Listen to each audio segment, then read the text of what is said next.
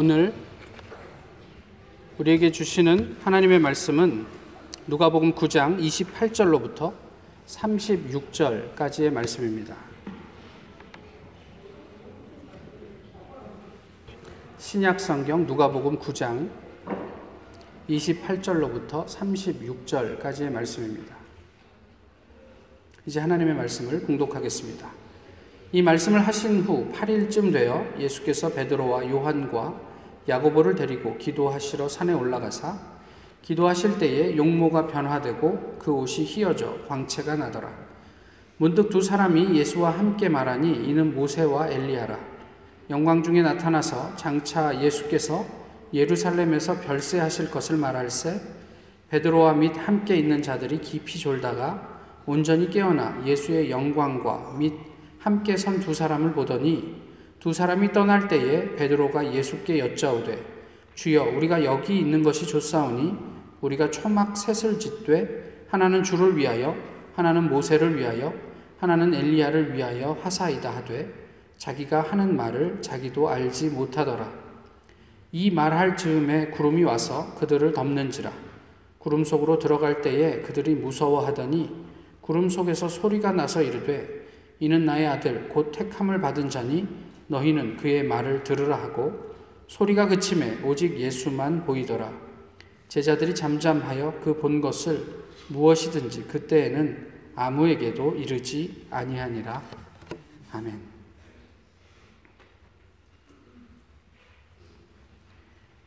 그것이 사회적인 것이 되었든 또 개인 수준의 것이든 우리가 익숙하고 또 고착된 패러다, 패러다임을 바꾸는 것은 결코 쉬운 일은 아닌 것 같습니다. 아, 오래전 이야기인데 불교 국가에서 어, 사역하고 있는 어떤 선교사님이 어, 자기의 생애 동안 선교 사역을 하면서 그 나라 국민의 50% 정도를 어, 기독교인으로 만드는 것이 개인의 비전이다. 이렇게 얘기한 적이 있습니다. 그 이후 30년이 지났습니다. 그때 당시 그 나라 인구는 1200만 정도 됐었고요.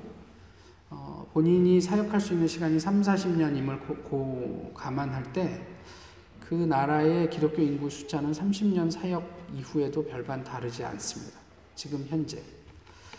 무슨 이야기를 하고 싶은 거냐면 아쉽게도 이것이 한국 교회가 가지고 있는 어떤 일종의 고착된 패러다임을 보여주는 하나의 예가 아닐까 싶은 거예요. 그저 그냥 어, 내가 이렇게 뭐 하나님의 거룩한 뜻을 가지고 이렇게 노력을 하면 한 600만 정도는 그리스도인이 되겠지. 뭐 이런 생각 가지고 하면 그게 되느냐 하는 거죠. 어, 사실 이것은 알바니아에서도 좀 확인할 수 있어서 안타깝기는 했습니다. 그러니까 어, 한국에 있는 유명 교회, 대형 교회 목사님을 섭외해서 현지에 있는 어, 사역자들을 모아서 좋은 호텔에 재워주고 맛있는 음식 먹여주고 하면 어, 사역이 잘 되는 거고 한 두 사람을 붙잡고 어, 일주일에 두세 번씩 하나님의 말씀을 전하고 가르치고 하는 것은 비웃음거리가 되는 그런 어떤 선교 현지의 어떤 증언들을 접할 때, 아, 참 이게 갈 길이 멀구나 라는 생각을 하게 됩니다. 어떻게 생각하시는지 모르겠습니다. 오늘 읽지는 않았지만, 어, 누가 보면 9장 46절에 보면 제자 중에서 누가 크냐 하는 변론이 일어났다. 이렇게 이야기를 하고 있습니다. 누가 크냐 하며 서, 제자들끼리 서로 다투는 거죠. 뭐, 어쩌면 이것이 우리의 개인적이고 또는 사회적인 어, 일종의 패러다임이 아닌가 싶기도 해요. 내가 크다. 웃기지 마라. 내가 더 크다. 너 예수랑 독대해 봤어? 너 예수님이 어, 뭘 좋아하는지 알아? 뭐 예수님이 스타벅스에서 어떤 식으로 커피를 사고 어, 별을 모으는지 알아? 뭐 이런 식으로 우리가 서로 자기의 어떤 유력함을 경쟁한단 말이에요. 얼마나 유치한 일입니까? 48절은 이렇게 얘기를 해요. 예수님께서 그들 제자들에게 누구든지 내 이름으로 이런 어린 아이를 영접하면 곧 나를 영접하며 누구든지 나를 영접하면 곧 나를 보내신 이를 영접함이라. 너희 모든 사람 중에 가장 작은 그가 큰 자니라. 이게 예수님의 말씀이에요. 예수님의 가치는 세상을 섬기는 것인데 그것을 이해할 만큼 예수님과 가깝다면 그래서 지근에서 예수님을 모시는 제자라면 가장 낮은 자리에서 다른 사람들을 섬기는 그 사람이 가장 큰 자가 아니, 아니겠는가? 예수님께서 반문하는 거죠.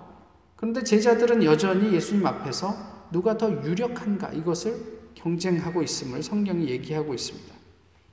우리가 다 아는 내용이에요. 그 정도는.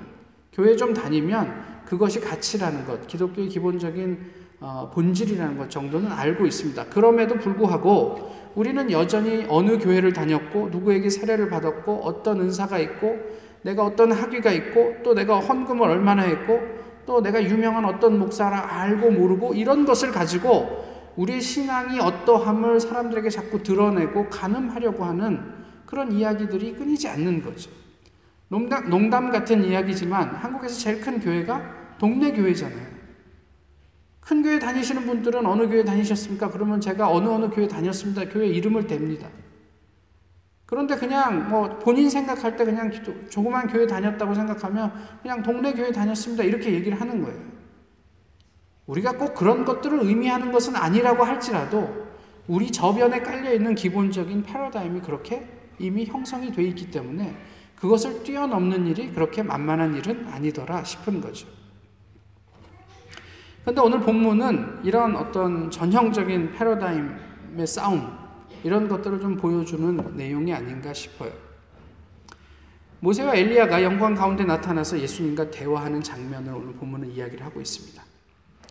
영광 중에 등장해서 그와 어울리는, 그 영광에 어울리는 대화를 했을까? 그런데 다른 복음서와 마태와 마, 마가와는 달리 누가복음은 예수님께서 무슨 대화를 하셨는지 그 내용을 밝히고 있는데 본인의 죽음에 대한 대화를 나누었다 이렇게 얘기를 해요.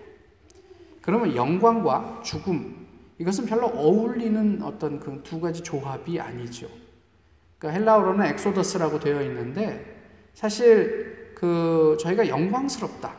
또 내가 나에게 어떤 뭐그 뭐 영광이 된다라고 할 때 이제 죽게 되었습니다. 병들어 죽게 되고 뭐 다쳐서 죽게 되고 뭐 이런 것들과 연관시키지는 않지 않습니까?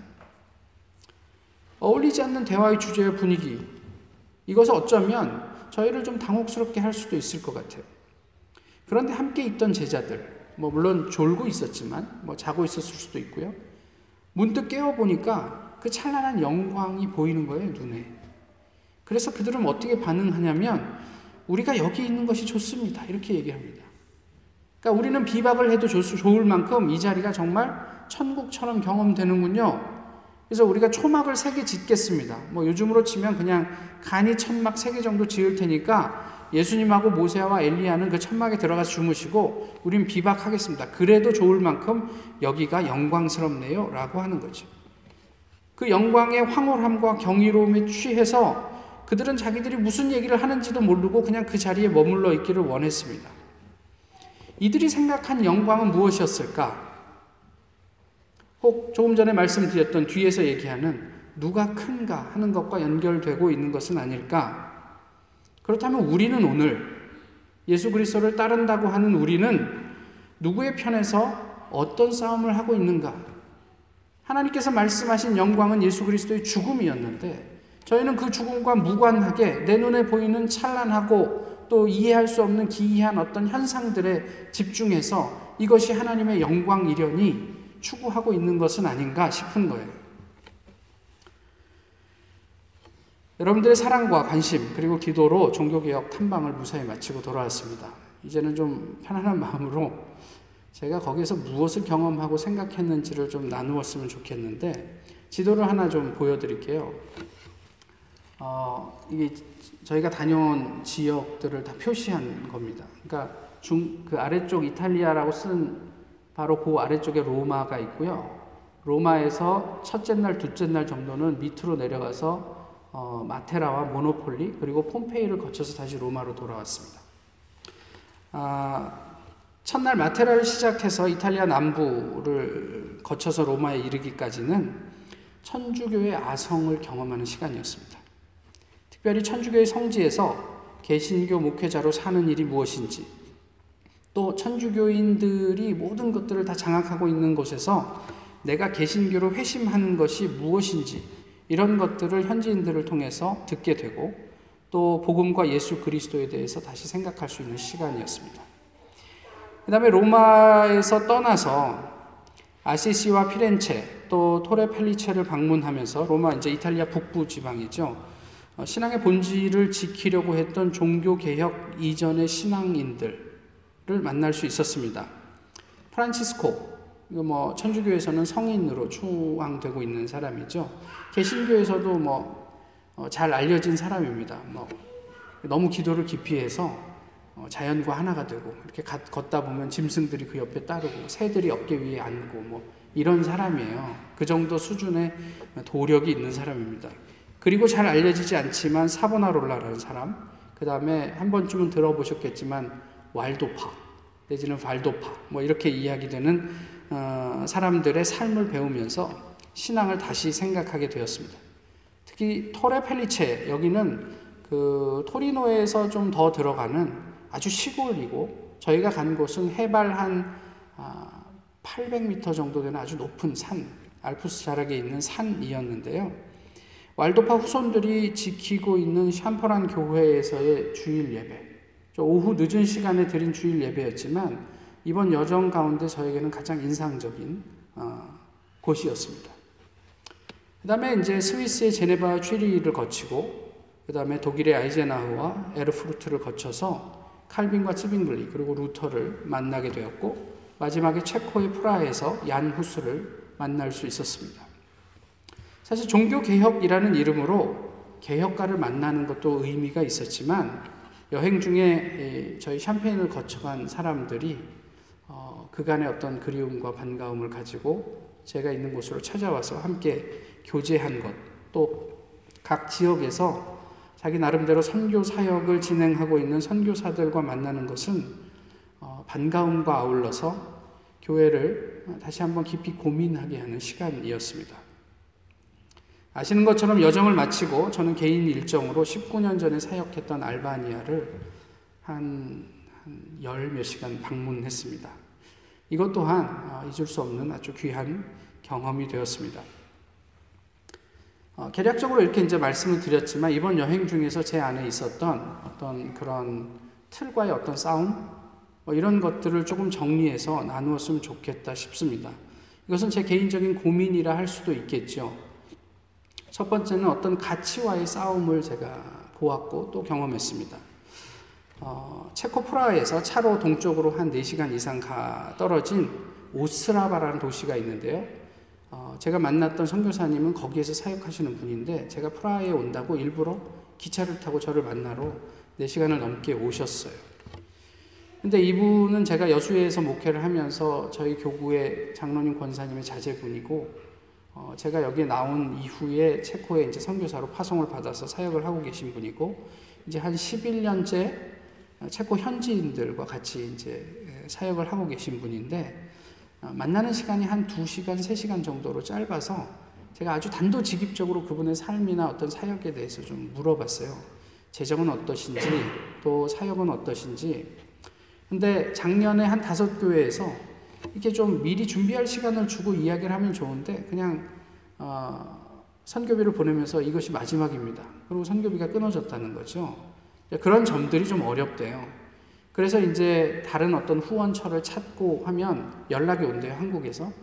저희가 좀 후원해 줄 수 있을 것 같은데 어느 지역에서 사역하십니까? 그러면 예, 체코에서 사역합니다. 그러면 그 다음부터는 연락이 안 온대요. 왜 그럴까요? 체코가 유럽이라고 했습니다. 그러니까 한국 교회가 가지고 있는 어, 기본적인 가치나 틀이 무엇이냐면 유럽에 있는데 왜 우리가 선교 후원을 해줘야 돼? 이런 거예요. 아프리카 그러면 후원이 잘 돼요. 근데 유럽 그러면은 좀 고민을 해야 된다는 거죠. 근데 실제로 그게 쉽지가 않은 거예요. 여정 중에 저희를 안내했던 그 로마에서 사역하시는 전순섭 목사님도 로마에서 현지인을 대상으로 한 38년 동안 사역하고 계세요. 근데 아시는 것처럼 로마는 천주교의 성지 아닙니까? 사진 그 다음을 한번 보여주실래요?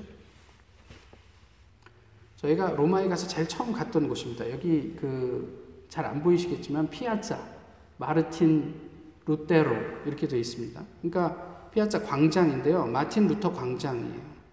그러면서 그 밑에 뭐라고 작게 설명되어 있냐면 기독교의 종교 개혁가 뭐 이렇게 되어 있어요. 그러니까 로마에서 천주교를 믿는 로마에서 로마 시청에서 크지는 않지만 저희 본당보다 작은 곳인데 어, 떤한 곳을 지정해서 여기가 마틴 루터 광장이다 라고 이야기하는 건 거의 기적과도 같은 일입니다. 근데 그 다음 날 이런 일이 벌어진 거예요. 그러니까 로마 현지에서 개신교의 목사로 사역하는 일이 결코 만만치가 않아요. 이걸 보면서 어떻게 이럴 수 있나 이런 이야기들을 좀 종종 나누곤 했었죠. 이분도 그래요. 제가 로마에서 사역하고 있는데 너무너무 힘든 거예요. 재정적으로. 그래서 사모님이 김밥을 사서 관광 온 사람들한테 그 김밥을 팔아서 생활해야 할 만큼 어렵게 하는데 한국 교회와 어떤 연, 연결도 불가능한 거예요. 로마잖아. 로마에서 무슨 후원이 필요해. 뭐 이런 이런 것 때문에 쉽지 않은 거예요. 저희는 어떻습니까? 제가 이제 유학생들 사역을 할 때 한국에 방문하면 교회에 갈 때마다 미국에 있는 유학생들 교회가 재정이 쉽지 않습니다. 한국 교회에서 어, 선교 목적으로 어, 이런 교회들을 후원할 필요가 있습니다. 그러면 미국이잖아. 말도 꺼내지 마. 이렇게 얘기를 합니다. 물론 이해합니다. 미국 내에 있는 또 유럽 내에 있는 한인 교회들이나 다른 여타 교회들이 책임져야 할 몫이 있음을 이해합니다. 그러나 하나님의 복음이 들려져야 하는 곳이라면 그것이 왜 유럽이면 안 됩니까? 왜 미국이면 안 됩니까? 왜 우리가 가지고 있는 틀 속에서만 그 모든 것을 재단해야 됩니까? 우리가 가진 가치나 율법 때문에 우리 스스로 하나님의 뜻을 간과하고 있는 부분은 없을까? 이런 고민을 하게 됐던 거예요. 선교 현장을 가보지도 않고, 그냥 그것이 유럽에 위치한다라는 이유만으로, 그것이 그냥 미국 안에 있는 교회라는 이유만으로 그 선교를 판단할 수 있을까요? 또는 저희가 하루 이틀 선교지를 그냥 구경하듯 지나가면서 얼만큼 깊이 그 선교를 고민할 수 있을까요? 그런데 이것은 비단 오늘만의 싸움은 아니잖아요. 사도행전에서도 보시면 선교 현장에서 성령의 역사를 경험하던 사도 바울을 위시한 선교사들과 어, 예루살렘 교회에서 어, 예루살렘 교회를 지키던 사도들 사이에서의 어떤 그런 어떤 갈등을 저희가 보지 않습니까? 어떻게 현장에서 그런 일이 있을 수 있어? 가보지 않은 사람은 알 수가 없는 거예요. 그래서 사람을 파견해서 그것이 정말 그런지 가서 보고 와라. 그래서 정말 그렇더라 라고 보고를 해줘도 사도행전 끝날 때까지 이 두 부류에서는 그 간극을 메꾸는 게 그렇게 결코 쉽지가 않았던 싸움인 거예요. 우리가 재단하고 우리가 결정하는 선교와 우리의 관점들이 얼마나 큰 싸움인가 하는 것들을 이번 여정을 통해서 어, 보게 되었습니다. 우리 주님의 교회가 복음을 전하는 일에 어떻게 어떤 고민을 해야 할까 이런 생각을 하게 되었죠. 그 다음으로 오늘의 싸움을 보게 됩니다. 19년 전에 잠시 제가 살았던 독일의 마르부르크는요. 루터와 츠빙글리를 위시한 당시 개혁가들이 모여서 신학적인 견해 차이를 줄이고 일치를 위해서 회의를 했던 도시였어요. 그래서 한 15개의 조항을 다 합의를 하고 14개로 합의를 하고 마지막 15번째가 뭐냐면 성만찬에 관한 것이었는데 그 성만찬에 관한 견해 차이를 줄이지 못하고 결국 그 회의가 결렬되며 각자의 길을 가게 된 아쉬움이 남는 도시이기도 합니다. 그런데 그 싸움을 이번 여행 중에서 매일 경험했어요. 말씀드렸던 것처럼 저희 신학교 다닐 때 가깝게 지냈던 목사님, 저를 포함해서 세 명이 이 여행에 동참하지 않았습니까? 근데 이 두 분 목사님은 자기의 신학적인 칼라가 분명합니다. 저는 애매합니다. 그래서 이 두 분이 밤마다 호텔에 들어가면 로비에 앉아갖고 맨날 싸워. 저희는 그 가, 저는 그 가운데 서서 아니 내가 볼 때는 둘 다 똑같은 얘기를 하는데 보는 관점이 좀 달라. 뭐 새벽 2시까지 싸우니까 제가 버텨낼 재간이 없잖아요. 그 옆에 소파에서 자다가 일어나서 또 듣다가 뭐 이러면서 둘이 막 이렇게 싸우는 것들을 제가 듣습니다. 새벽까지 첨예하게 뜨거운 토론이 이어지지만 그 토론은 단 한 번도 합의에 이른 적이 없고 매번 결렬이었습니다. 다시 과거로 돌아가면요. 그저 성찬을 했으면 좋았을 걸. 내 이해와 상관없이 그냥 성찬을 했으면 성령께서 우리를 인도하셨을 텐데. 우리의 이해가 중요해서 또 그래서 그 토론으로 결론을 내려니 결국 그 신비보다는 우리 각자의 갈 길을 가게 된 것이 아닌가라는 생각을 하게 되었어요. 신앙은 삶이잖아요. 또 지난번에도 말씀드렸지만 성경은 그 삶의 기록입니다. 그런데 여전히 지금도 우리는 믿음에 대해서, 교회에 대해서, 또 심지어는 실천에 대해서 토론만 하고 있지 않은지. 그냥 그렇게 살아보면 그게 무엇인지를 알 텐데, 그냥 토론하느라고 결국 살아보지도 못하고 서로 간에 그냥 각자의 길을 가도록 분열만 야기하고 있는 것은 아닌지. 여행을 하면서 그런 고민을 하게 되었습니다. 마지막으로는 시간과의 싸움이었어요. 지난주 광고에도 잠깐 언급을 했지만 저는 건축물 자체에는 별 관심이 없습니다. 그래서 흔히들 얘기하는 대로 로마를 제일 마지막으로 가라. 로마를 보고 나면 유럽의 다른 지역은 시시해서 못 본다. 뭐제 아내도 누누이 자기는 로마 갔다 왔다고 자랑하면서 그런 이야기를 제게 들려주었죠. 근데 제가 로마에서 받은 인상은 별로였어요. 물론 이런 꼭대기 위에 뭐 그림 그리고 막 이런 거는 그런 거 보면서 와, 잘 그렸네. 근데 그리다가 목에 디스크 왔겠다. 뭐 이런 생각이 들죠. 그리고 뭐 그, 그, 그 베드로 대성당의 그 규모나 여기, 여기 압도 당하죠. 거기에서 압도되지 않을 사람이 누가 있겠습니까? 많은 개인적으로는 별 감흥이 없는 아마 제가 별로 그렇게 민감하지 않은 사람이라 그럴 수도 있겠습니다. 그런데요, 건물이나 그림보다는 그 안에 있는 사람 때문에 저는 감동이 되더라고요. 제가 말씀드렸던 것처럼 그 토레펠리체의 샨퍼란 교회, 왈도파의 교회가 특별했다고 말씀드리지 않았습니까? 사람은 곧 삶이에요. 근데 그 삶이 없는 교회는요, 사람 수와 관계없이 공허하더라고요. 삶이 없는 사람은 누구냐면 관광객이에요. 그냥 예술 작품을 감상하고 야, 잘 그렸다. 훌륭하네. 뭐 그 옛날에 어떻게 이런 걸 지었을까? 뭐 이러고만 지나가는 거죠. 그 왈도파 가 지켰던 그 샴퍼란 교회에는 사람이 한 명도 없습니다. 그냥 그 교회를 그 그냥 관리하는 왈도파의 후손이 지금 한 사람 남아 있는 거예요. 나머지 후손들은 이제 다 직장 찾아서 그 대, 대도시로 다 나가 있죠. 그, 그 밑에 마을에 몇몇이 살고 있는, 있을 뿐이에요. 사람이 없는데 그 안에 감동이 있는 거예요. 그 교회 안에 녹아 있는 삶 때문에 그러지 않았을까요?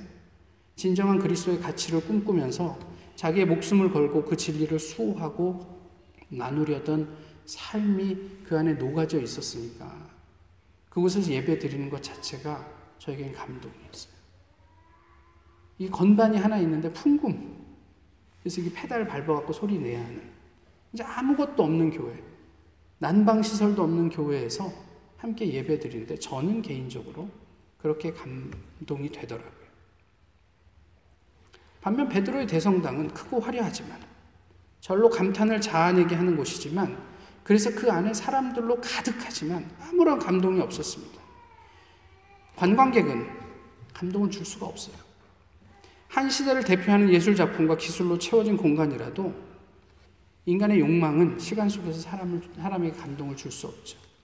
베드로의 대성당은 면죄부를 판매해서 지은 성당입니다. 그 욕망이 그 속에 자리하는 한 그 성당은 저에게는 감동이 될 수가 없었던 것이죠. 비록 장소를 빌려서 예배를 드리지만 500년 후에 이곳 샴페인 어바나를 방문하는 사람들은 구도자일까요? 아니면 관광객일까요? 우리 주님의 교회를 그 시간은 어떻게 평가해 줄까요? 뭐 그때까지 이 건물이 남아 있을지 그건 모르겠지만 이 건물 안에서 예배 드리는 사람들은 감동을 받게 될까요? 아니면 이렇게 오래된 건물이 아직도 무너지지 않고 이게 아름답게 유지되고 있구나라는 것에 감탄만 하게 될까요? 거기에 살고 싶었습니다. 그러나 그럴 수 없는 것은 하나님께서 살아내라 하신 삶의 자리가 있기 때문이었습니다. 하나님께서 우리 모두에게 말씀하신 삶의 자리는 제자들이 경험했던 황홀경이 아니었어요. 인간의 욕망으로 얼룩진 세상 한복판에서 그 욕망을 하나님의 이름으로 포장해서 면죄부를 파는 서슬퍼런 교조에 맞서서 그리스도의 이름을 드러내고 그 삶의 자취를 따라 지켜내야 하는 자리, 곧 복음의 자리였던 것이죠. 그래서 예수님께서는 베드로의 요청, 여기가 좋사오니 우리 여기에서 삽시다 라고 하는 요청을 들어주지 않으셨는지도 모르겠어요. 이내 갑자기 구름이 몰려와 그 모든 영광이 눈에서 사라집니다. 그리고 그 영광이 배제되자 제자들은 이내 두려움에 빠졌다. 오늘 본문은 그렇게 이야기하고 있습니다. 내가 의미 있다고 생각하던 모든 것이 무너졌을 때, 사라졌을 때 우리는 어떤 정서를 느끼게 될까요? 이때 하나님께서 그 구름 속에서 말씀하십니다. 너희는 그의 말을 들으라. 너희는 그의 말을 들으라. 때로 예수 그리스도의 말씀은 저에게 이해가 되지 않습니다. 때로 그분은 세상의 흐름과 배치되는 말씀만 맨날 하면서 괜히 싸움을 유발시켜요. 그때 하나님께서 그들에게 무엇이라고 말씀하냐면 잠잠하고 그의 말을 들으라. 비로소 제자들의 눈앞에 오직 예수만 보였다. 오늘 본문의 이야기입니다. 개혁가들이 외쳤던 오직 성령. 오히려 오직 예수로 새롭게 우리가 외쳐야 하지 않을까 싶은 생각을 합니다. 오늘 우리는 오직 예수로 충분합니까? 어, 하박국 선지자 이야기처럼 외양간에 소가 없고 뭐 곡물이 없고 아무것도 가진 것이 없어도 여호와로 인하여 기뻐합니까? 충분합니까? 꼭 그렇게 살아야 한다는 것은 아니지만 세상 누구 누구도 알아주지 않아도 오직 예수 때문에 그 알프스의 험한 산을 넘나들며 복음을 지켰던 왈도파들의 어, 어떤 그런 열정, 그 열정을 오늘 우리가 동일하게 살아낼 수 있을까요? 이는 나의 아들, 곧 택함을 받은 자니 너희는 그의 말을 들으라. 이것이 오늘 꼭 우리가 들어야 할 단 한마디였으면 좋겠습니다. 오직 예수로 이 안에 감동이 가득한 성령의 역사가 충만한 저희 모두 또 개혁가의 후손들이 될 수 있기를 소망합니다. 기도하겠습니다. 귀하신 주님, 오늘 굳은 날씨에 또 눈길을 뚫고 이렇게 함께 모여서 주님 앞에 예배하게 하심을 감사합니다. 저희 각자에게 하나님께서 어떤 형태로든 하나님의 음성을 들려주시기를 소망합니다. 기도하옵기는 주님께서 원하셨던 대로 세상 한복판에서 하나님의 영광, 엑소더스를 실현하는 저희 모두가 되게 하옵소서. 예수 한 분으로 족하다 고백하며 이 세상에 하나님의 나라를 이루어가는 주님의 백성이 되도록 주님 저희를 격려하시고 도전하시고 인도해 주시옵소서. 예수 그리스도의 이름으로 기도하옵나이다. 아멘.